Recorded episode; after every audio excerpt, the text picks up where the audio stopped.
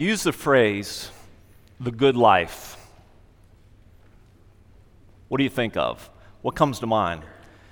What is the good life? It's probably something that everybody's after. It's probably something that most people say they want. Some people assume they have it. What is the good life? I was reading in a psychology journal as to a definition of the good life to find it this way the kind of characteristics or criteria that most people think of as a good life material comfort, well being, engagement in something meaningful at work or in activities, loving relationships, and belonging to a community.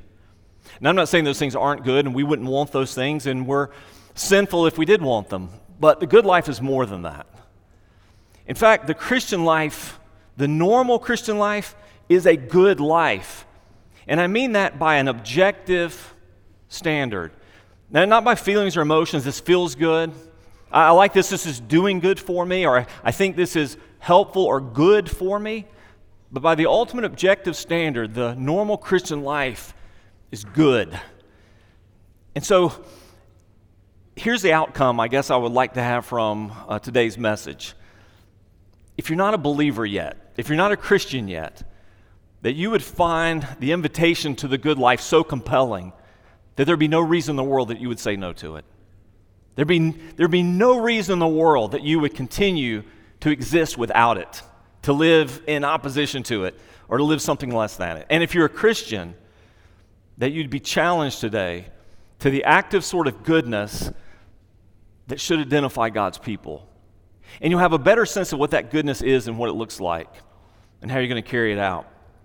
We're in Titus chapter 3 today and picking up in verse 3. The first couple of verses, as a call to worship, we recognize that conundrum we find ourselves, not unlike the disciples and apostles in the first century.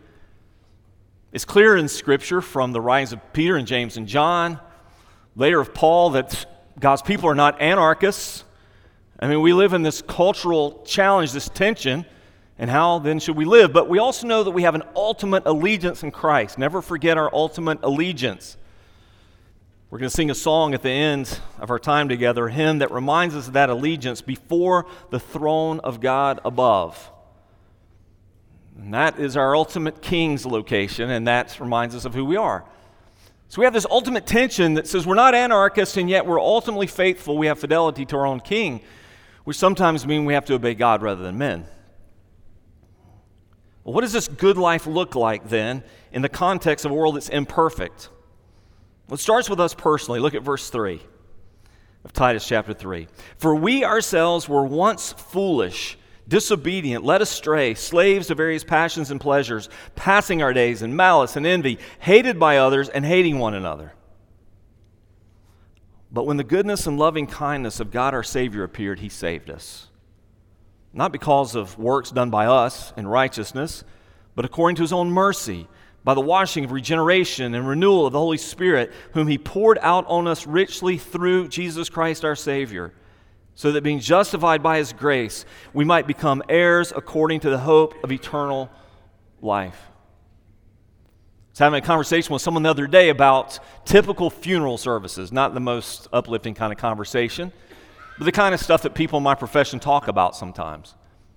And we were talking about the propensity of pastors, ministers, etc., chaplains in funeral services to essentially beatify every dead person. If you're not familiar with that term beatify, it's sort of a Catholic term, which means to make a saint of them. In our common vernacular, we would say we preach just about everybody who dies into heaven. And if we're not careful, we're giving this very consistent anti gospel message. Here's this good person's life Think of all the good that they did. And by virtue of their goodness, we're giving not explicitly, but very much implicitly this message good people go to heaven. And everybody's good down deep inside somewhere. But when we think about the onset of the good life, what makes the Christian life the good life? The onset of the Christian life, how it begins, is not about your goodness or mine. In fact, our goodness has nothing to do with it. The statement famously made by Jonathan Edwards just resonates with me. When it comes to our salvation, the only thing that we contribute is the sin that made it necessary. Our goodness is not part of the equation. What is decisive is God's goodness. And this is what we're celebrating as a Christian every time we gather. The decisive power of God's goodness is what makes us Christian. The essence of the Christian life can be expressed in these seven words We once were, but God saved us. That's the testimony of every genuine believer in this room. I once was, but God saved me. And that should be resounding in our minds, those three essential words. He saved us, or personalize it, He saved me. Not because you were seeking Him, not because you were trying hard to achieve Him, not because in any way you were deserving Him, not desiring, not deserving, and yet He saved us. And that should beg this question why? Why would He do that? Why would he save people who are described like this foolish people, disobedient people, confused people, enslaved people, angry people, hateful people? Why would he do this? Let's break down this question for a moment, and I'm going to go quickly through this part. So if you want to write something down, write it fast. I'm going to hit this part fast. There are two reasons why God would save us according to His Word, and the first one is about us it's who we were, or if you're not a believer yet, who you still are. And listen to this description again. Let me break it down quickly. First of all, we were depraved. That's what this terminology is about. We were depraved, mentally and morally. Not only were we foolish, that's a mental depravity. That means we don't perceive truth rightly. That means our thinking is broken. There's a mental depravity that causes us to not understand what's right or good or true, even, and causes us to not desire it. But not only were we depraved in our minds mentally, we were depraved morally. We, we were disobedient. Here's a standard that God has given. It's timeless. It's, for, it's established according to the Bible. It's established forever in the heavenlies. We were opposed to it. There's a depravity about us, a brokenness internally and externally. Because of that brokenness, we were enslaved.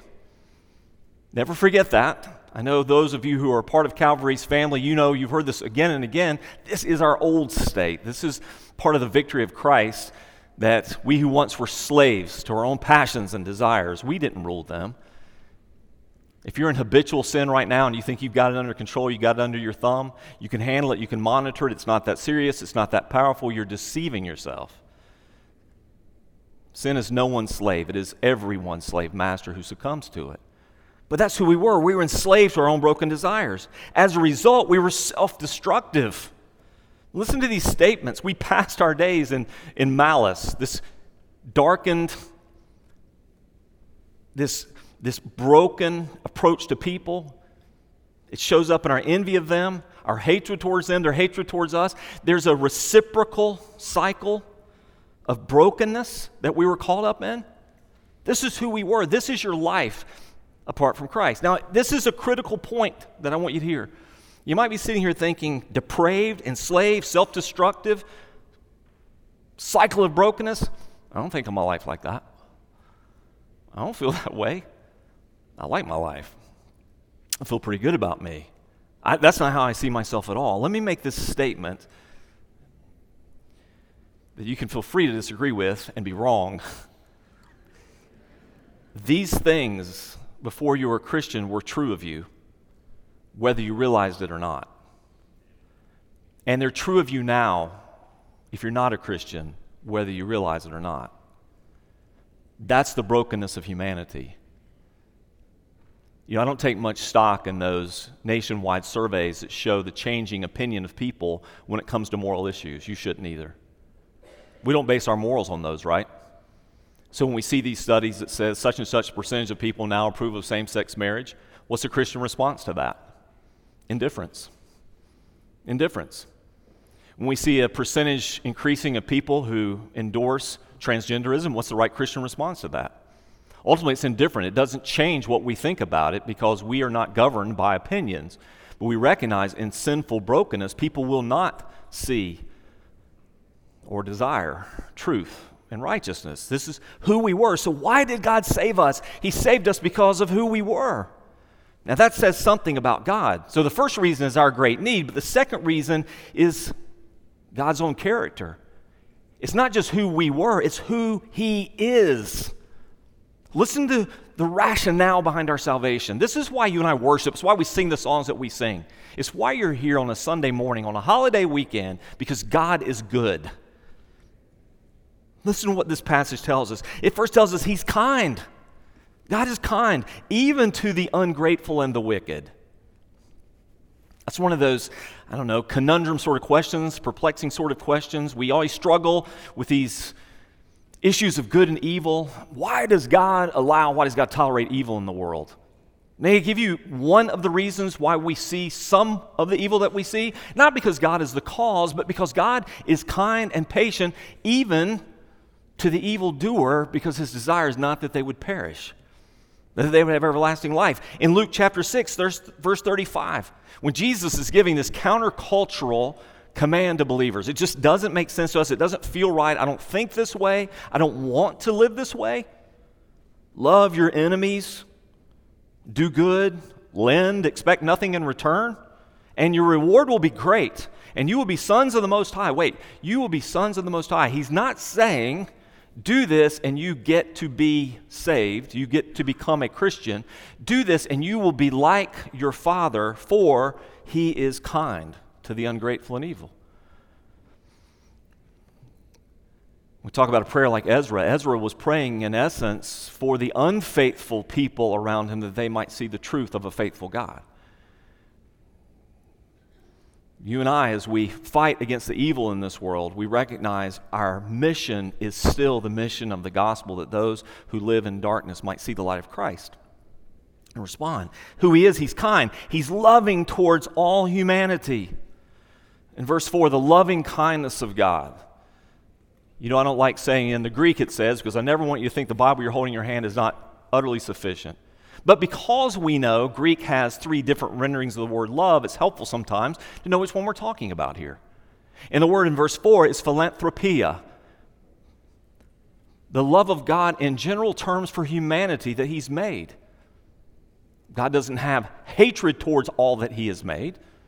He treats it in general terms of love. He's drawing people to himself. He's revealing people to himself. He, is, he has a church here. He has a people representing himself. And he's merciful towards the helpless and the hopeless, and he's gracious towards the guilty and the undeserving. And we see all that in this text. How did he save us? When the goodness and loving kindness of God, he saved us. Why? Not because we were good, verse 5, but because of his mercy, he saved us.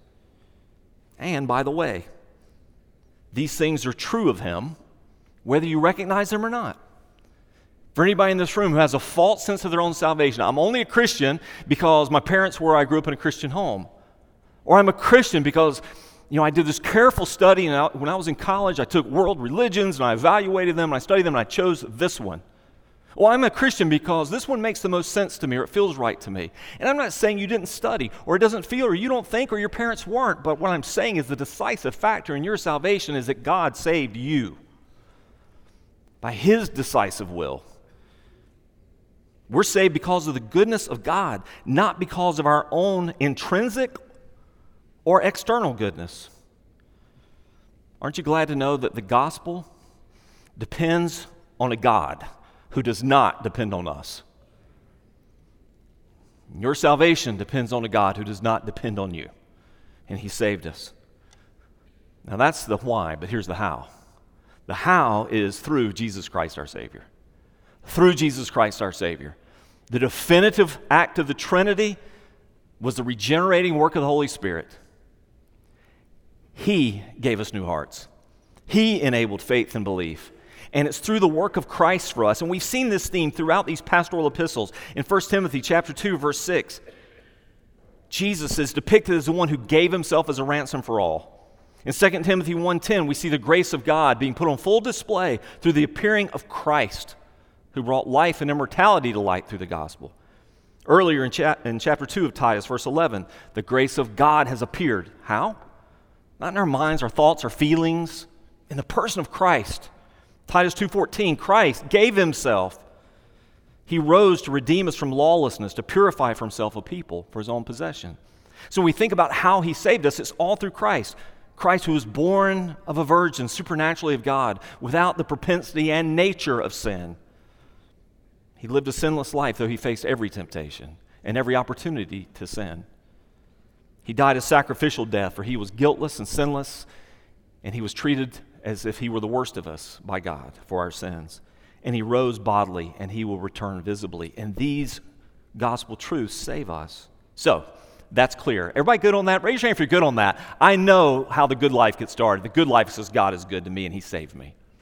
Now, let me tell you what the ultimate goal of the good life is. Now, I could have taken some easy shots today. I did something you, I probably would never admit to doing in any other context, but I was reading Joel Osteen book this week. Now, see, that's the sort of quote you have to make sure that it's said in context. So some of you are going to put this on your Twitter. Pastor Paul said, I was reading Joel Osteen this week, and you're going to leave me out of context. And I know this is an easy target. I'm only using for illustrative purposes, and I'm not using him to pick on, for he is beyond picking on now. But I was reading the, some quips of the book that had become a bestseller, Your Best Life Now. And what is your best life? Because I see people saying this all the time. I see somebody standing with their surfboard, living my best life now, right? Somebody's got their kids with them, best life now, golf course, best life now. I hope not. I hope not. Because the good life of a Christian, the ultimate goal of the good life, is your good and sure inheritance in Christ. Now, I want to say this for those of you who are thinking critically or analytically, and I hope you always are. Maybe put an asterisk somewhere because sometimes I think people hear what they want to hear, and in saying something, you think I'm not saying something else or saying something else. So when I say to you as a Christian, the ultimate goal of the good life is your inheritance in Christ, I'm not saying the life that you have right now doesn't matter. I'm not saying your life in this world doesn't matter, and God doesn't have an expectation and calling for you in this world right now that matters. So hang on to that thought. But I'm saying the ultimate goal is this the older we get, we all come more and more to terms with our own mortality, do we not? That's not being morbid, that's just being realistic. You start counting things like how many more potential Christmases do I have, or birthdays do I have, or family vacations do I have, and all those sort of things. We start thinking those ways. And God, God designed us that way. In fact, His command for us is to number our days so that we can live rightly, wisely, so we can number them right. As we're thinking about these things, it also causes us to recognize eternity is infinite. So that has to be more significant. And consider the great aim of our salvation. Look at verse 7. So, verse 7 says that being justified by his grace, again, that means it's all of God, not of me, all by God, justified by his grace, that we might become heirs according to the hope of eternal life. This saying, verse 8, is trustworthy. I think the people who enumerated our scripture verses got the enumeration wrong there. I think the beginning of verse 8 is the end of verse 7. This statement is good and trustworthy. God saved you by his grace and made you an heir with Christ for all eternity. That's your hope. So that way, when you're struggling and you're wondering what's really important, or your faith is wavering and it, it's hard to be a Christian, or it's painful to be a Christian, or you find it's not popular anymore to be a Christian, or God forbid that you might live long enough to, until it's illegal to be one. I was thinking about the Supreme Court decisions this week. Praise God for a brief respite in our rapidly declining culture. Praise God for just a brief respite that says Christians don't have to publicly declare things that they loathe. Now, you may read these statements on Facebook and Twitter and, and Instagram that completely misrepresent what took place in the Supreme Court. In fact, one of our justices is completely misrepresenting what took place. She's lying about it. This is not an act that allows discrimination against any people group. This protects you as a business person from saying, No, I will not affirm that. I will not celebrate that. I won't speak from the pulpit the particular case. You can read about these case notes yourself that brought this to light. What was actually at stake there, what they were actually asking a Christian to do. And I'm, I'm glad for a brief moment. Praise God for the sanity of a justice like Clarence Thomas, who writes with wisdom unlike maybe anyone in government or leadership has today. I don't know. But thank God for a brief respite. But how easily would those things turn? A couple of different Supreme Court members, and we're talking about a very different decision today and a very different impact on Christians today. But our world is this one We're heirs according to the hope of eternal life, and this saying is trustworthy. So our best life can't be here and now. That's impossible. It's impossible unless you're unsaved. Because God would never allow this world. God just will not. God is God. He will not share his glory with another. That ultimately means that God will not allow anyone to glory in anything other than him ultimately. He will not allow what he has made as beautiful and wonderful as his creation is and all the goodness of it, he would not allow it to be worshiped above him. He would not allow it to be an idol substituting or supplanting him. So, if for his, our best life, you know this, is yet to come.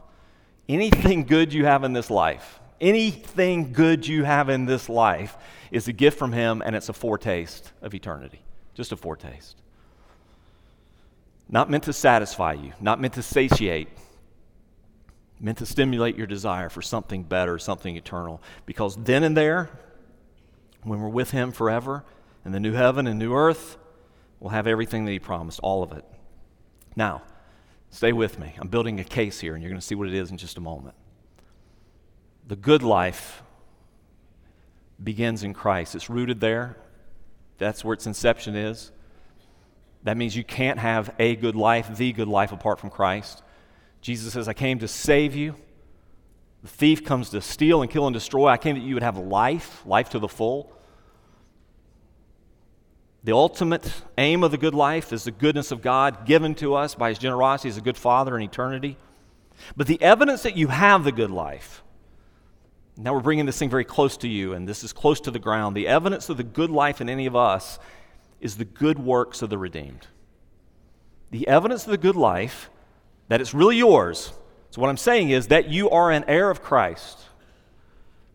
That you are an heir of Christ. And by very definition, you know what an heir means. There is a will yet to be read to you, there's an inheritance yet to be bequeathed to you. Doesn't mean that you don't have it, it's not sure and certain, you just don't have it yet. But to know that it is truly yours and it will not be taken from you, there's an evidence and that evidence is the good works of the redeemed. Look at verse 8. The saying is trustworthy. I want you to insist on these things to this end. Look at the so. So that those who have believed in God may be careful to devote themselves to good works. Do you catch that statement? Your salvation comes from the goodness of God, not from your own goodness, not by your righteousness, but by His mercy and grace. The salvation is full of eternal goodness that no eye has seen, no ear has heard, no mind can conceive of what God has in store for us. But the evidence that we have it and the reason that He saves us and that you're still sitting here, that you still live here, that you still have years left here, is that those of you who have believed in God will be careful to devote yourselves to good works. Now, I, I don't want to parse out simple words that obviously we already get.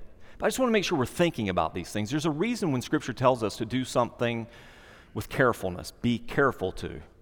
You understand the reason?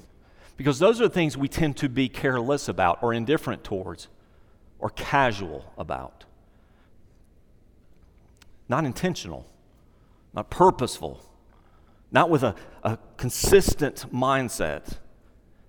Not doing it just because it feels good at the moment or it comes naturally or easy, but to choose consistently. Be careful to devote yourself to good works. So, obviously, we're not saved by good works, we know that, but we are saved for good works. That's the principle. You're not saved by, but you are saved for. Now, with a little bit of time I have left, I want to take a hard pause here for a moment because this is critical, okay? What I'm going to say next and how you respond to it is going to be all the difference in the world of whether this message that I've given you has any real practical value for you or not. I think it ultimately will fall right here on how you receive this. What are we talking about when the Bible says good works? What are we talking about? The very lowest bar or rung on that ladder is not doing bad things anymore as a Christian, and we see these contrasts, these comparisons and contrasts in passages like Titus 3.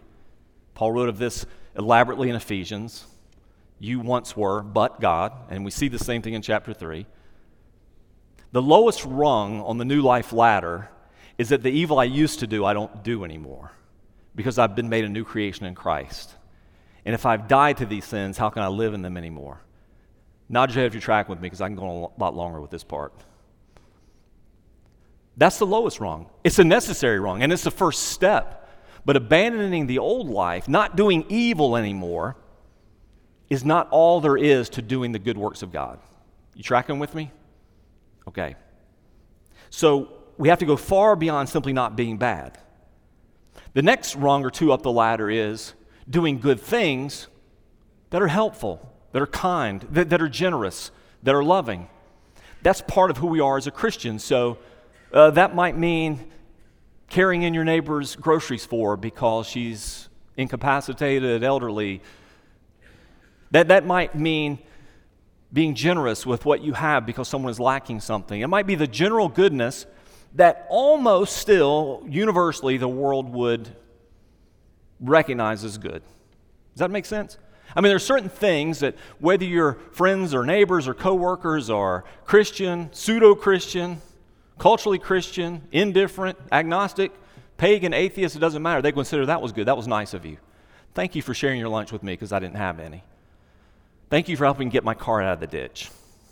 Thank you for calling me when my husband went in the hospital. You understand what I'm saying? Doing these good things. And that is part of being a Christian, that we represent good. We do good things. But I want to raise the bar for you. I want to go, I want to take you farther up that ladder of doing good.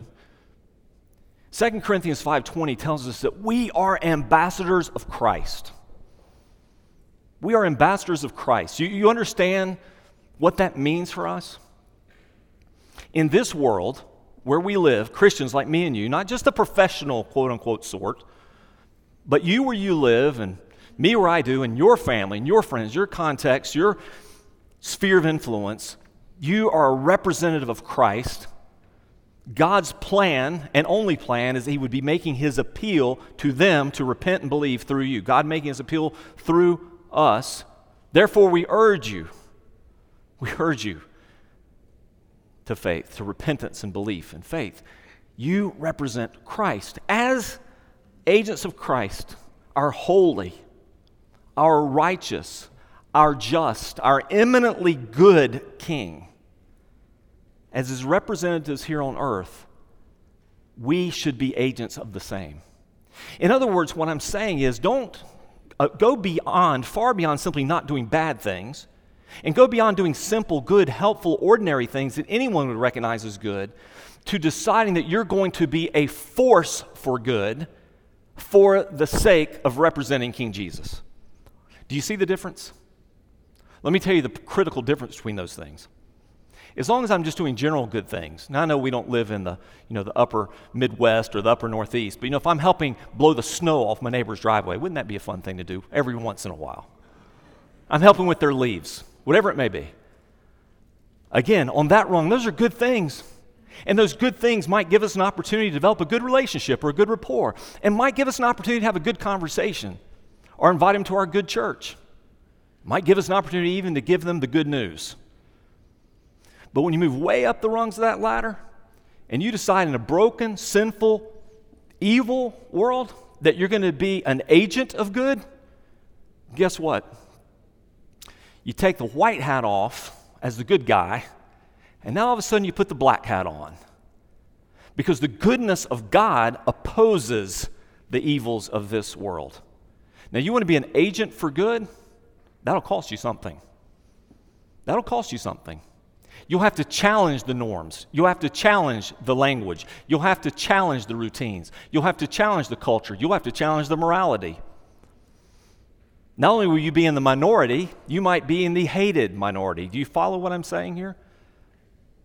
And for too long, Christians have been satisfied, I think, with just trying to be better people, privately, personally. I'm working on my own, fighting my own demons, quote unquote trying to do good things I'm trying to live a good life, to maybe just being practitioners of just good things that anybody thinks is good. It's not distinctly Christian. And we've forgotten that we've got a calling to be agents, forces for good. As an army of Christ here in this world, how can we be a force for good? What evils do you see that need to be addressed And not just with words, but with actions and activity and life and investment. What should we be doing? How are we engaging evil to be a force for good? To be a force for good, one pastor said, isn't merely to conjure up some occasional and random acts of kindness. On the contrary, 2 Corinthians 9 8, God is able to make all grace abound to you, so that having all sufficiency in all things at all times, you may abound in every good work. You want a good verse to memorize? You want a good, good one to write on your desk somewhere or put in your Bible or however you remember things or see things? 2 Corinthians 9 8 in the troubled times that we live, God is able to make all grace abound to you, so that having all sufficiency in all things at all times, you may abound in every good work. You're meant to be a force for good in every area of your life, wherever God has placed you for the rest of your life. That's a different vision of the Christian life, but that's the good Christian life. Anything less than that, listen to what I'm saying. Anything less than that will not satisfy you. And so when you find that person saying, well, this, this just doesn't work for me, this Christian life, you know, this doesn't work for me. You know, I tried that or I did that for a while, doesn't work for me. I could almost assure you, I could almost, I could almost promise you, at the very least, they had never climbed a rung above. I'm trying not to do bad things anymore and doing good things. Because if they've gotten to those higher rungs that says, you know what, I'm going to represent Jesus here. I'm going to do good here. I'm going to work for good here they wouldn't let go. People don't let go of that, that wrong. While I say all this, I want to give you just this reminder, and I'm going to finish up quickly here. I'm going to land this plane. Know this God doesn't need your good works. He doesn't. I don't know if that's contrary to your theology, your view of God. God doesn't need your good works. We have to be so careful that in our language that we've so often employed, you know, this helpless God who's just waiting for us to let Him do something in us, through us, with us. You know, this God who's desperate for us that we might serve Him in some way, give Him some hands so He could have some, some hands, give Him some feet so He could have some feet, all those kind of things. God doesn't need us. Consider what Paul wrote in Romans 11 35. Who has given a gift to Him that He might be repaid? For from Him and through Him and to Him are all things. If you've been with us on Wednesday nights, I've referred to this regularly and recently. This is the aseity of God. He has everything that He needs. He's fully self contained. He didn't require us to not be lonely. He doesn't require us to be effective in this world. God has everything, and there's nothing that we do and say, okay, God, look what I did. I paid you back, right? You've been loving me. You're kind of me. I gave you something back. Christ died for me, so I'm going to live for him. I'm going to give it back. I'm going to start paying him back. I got this tab. I'm going to pay it off. Wrong. Or I'm going to do this and maybe I can store something away in the bank of God so that when I am not doing so well, He'll give me something in return. That's not what this is. God doesn't need your good works. And technically speaking, you don't need them, at least not in any salvific sense. For anybody who's still laboring with the false notion that um, I know I need to believe in Jesus, but I also have to do this, this, this, and this, which is the predominant religion of the religious world apart from Christ, one way or another, it's something plus works. Remember, Titus 3 5 says, He saved us not because of works. This is not a this is not an equation, transaction you're working out with God. So who does need your good works? Who does need them? Look at the end of verse 8. These things are excellent and profitable for people for people. If you're going to be a representative of Christ in this world, you know who does need your good works? People. People around you need them. Your neighbors need them. Your coworkers need them. They need you to not be doing evil things and be doing good. They need you to be doing generally good and helpful things that most people would find good and helpful and agree that that's good and helpful. They need those things.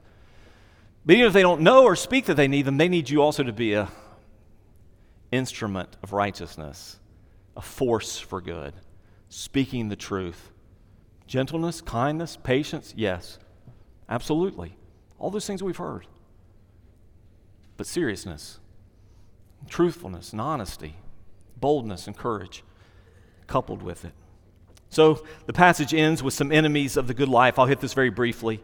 But avoid these things Be devoted to these things. Christian, listen, listen real fast. I'm going to finish. I'm going to finish. Be devoted to these things, but avoid these things. Make sure the balance of your life is not 50 50 or tilted towards these things foolish controversies, genealogies, dissensions, quarrels about the law. Why? These things are unprofitable and worthless. So, what is he saying? Whatever's foolish, these controversies. Now, in the context of the Cretans, these were typically controversies of the law, the Jewish law, the Old Testament law, and its cultural and civil implications versus their life under grace. Someone had asked, um, How about sharing some thoughts, speaking to the issue of law and grace in the ordinary Christian life? We're going to do that on a podcast coming up. That is a commercial. Listen to the podcast.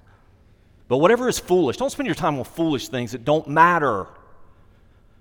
Some people love doing that stuff. Avoid them. Whatever's frivolous, here the frivolous things are the genealogies. I know that doesn't make much sense to us. That doesn't mean you shouldn't pay attention to the first chapter of Matthew, for instance, and see the lineage of Christ. That means if you were a first century Jewish person, don't think you're superior because you can trace down your genealogy to the nth degree and find someone or some, something they've done somewhere that makes you better than or more worthwhile than someone else. That's a simple version of that. The records of the Jews by which they tried to exert their own authority over. I come from a royal line, or their superiority to, I come from the line of, and these people, etc. That's frivolous stuff. And whatever is fruitless. He said these things, these quarrels about the civil law, these quarrels, this is a fruitless thing. Does this have worth? Does this have value? Sometimes people ask me questions or they want to bait things that ultimately I find to be so low on the level of tiers I'm not saying there's not a right answer, and if I had a lot more time to give to read all the things that I'd like to read, I might try to engage in that one, but I try as best I can not to spend too much time on things I think are fruitless. And then Paul warned Titus in verse 10 to avoid divisive issues and divisive people. Don't waste your time in things that are foolish, frivolous, and fruitless, and also don't waste your time with those people who love it. As for a person who stirs up division, after warning him once and then twice, have nothing more to do with him, knowing that such a person is warped and sinfully self condemned. So, again, this is the false, the context is the false teachers of the Cretan church. They're on the Isle of Crete. You can see this all in chapter 1, verses 10 through 16. Their controversies and arguments about the law, etc. What's profitable? The gospel, the power of God unto salvation, the ability of God to forgive anyone and to make them new creations who are freed of the sins that were destroying them. The decisive power of the goodness of God, that's worthwhile. And he said, Those who engage in these debates, they distract the church. In fact, they ruin whole households, chapter 1, verse 11 says.